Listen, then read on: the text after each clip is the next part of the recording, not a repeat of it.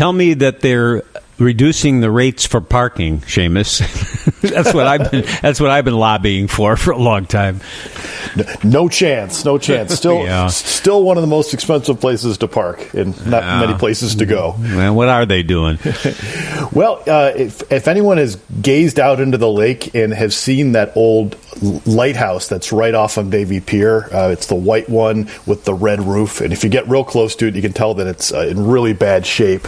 Um, well, there's a plan in the works to turn that into a museum, which I think would be one of the coolest museums in Chicago. If you know, unfortunately, the hardest one to get to, but um, yeah, there's a there's a group called the Friends of the uh, Chicago Harbor Lighthouse that are trying to raise about five million dollars to restore the old lighthouse, uh, turn it into a museum, have uh, boats running from Navy Pier out to it for, for people to come check it out. Um, it's a you know it's still a working lighthouse. It's a it's a landmark, but the only restriction really is that it's got to remain a, a, lighthouse and it's got to uh, keep working. But there's nothing that says it needs to be uh, in good shape or anything like that. So um, it's old. It's, it was built for the World's Columbian Exposition, in 1893. It was moved to its current spot in 1919. And um, you know, other than um, lots of birds uh, and, and, and, a lighthouse keeper year, years ago, it, it, doesn't get a lot of action. So it'd be kind of cool to open up that spot to uh, regular Chicagoans who could go out there and check it out. Yeah, it would be a tourist attraction and another reason to head for Navy Pier, and they need they need more reasons to go out there, don't they? well, certainly uh, if you're not going to park there, uh, Bob, um, you know, they're they're, yeah. they're they're going to need as, as much money as they can get.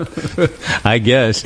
All right, so there is a, a new spot uh, in Wrigleyville for what is now a very famous Chicago hamburger. Uh, tell us about this. Right uh, for uh, fans of Au Cheval, which is a hamburger spot in the West Loop, extremely extremely popular, a very delicious burger, I can say as well. Um, they're opening a an outpost uh, called Small Cheval, and it's going to be uh, right next to Wrigley Field. It's in that big uh, building, uh, the Gallagher Way building.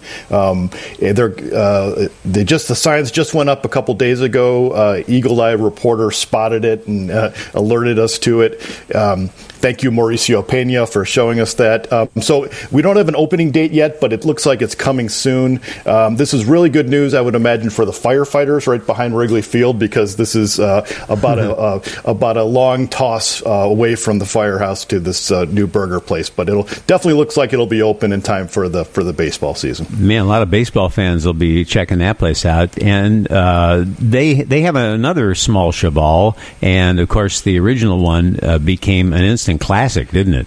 Yeah, yeah, it's re- really popular just uh, right uh, on Randolph down in the West Loop. It always gets big crowds, and it's, it's worth the wait. Also, uh, we have news about a new hangout for uh, Loyola students up on North Broadway. What what do they have going on now? Yeah, I'm a, I'm a sucker for these stories about these uh, these new speakeasies where they really go out of their way to hide the location. I'm always amazed when uh, when they do well. Uh, this this place is called Meat and Whiskey, and for anyone that's familiar with uh, Loyola University, it's in the spot of the old Hamilton's Bar, which closed a couple years ago. Had been there for 80 years. Uh, it's at 6341 North Broadway. Uh, you, you've got to know the password and enter through the alley. There's a metal door there with a slide sliding latch so they can you know see they can check you out. If the red light's on, it's uh, it's open. You can go in.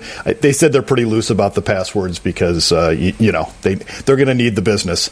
Uh, but yeah, you go in there. It's a jazz age de- decor. They've got uh, barbecue in, in, there as well. It looks really cool. We t- took a bunch of pictures of it. We got them all up at, at Block Club Chicago now. And yeah, we'll have to check it out. Maybe I'll get a uh, small cheval burger and then head to the speakeasy and, and uh, call, it a, call it a day. yeah, that's a weekend for you. Uh, blockclubchicago.org. Also, Seamus, uh, I, I really uh, dig the uh, charts and graphs and info on the election that you've got there. You can find out who voted for whom in what ward.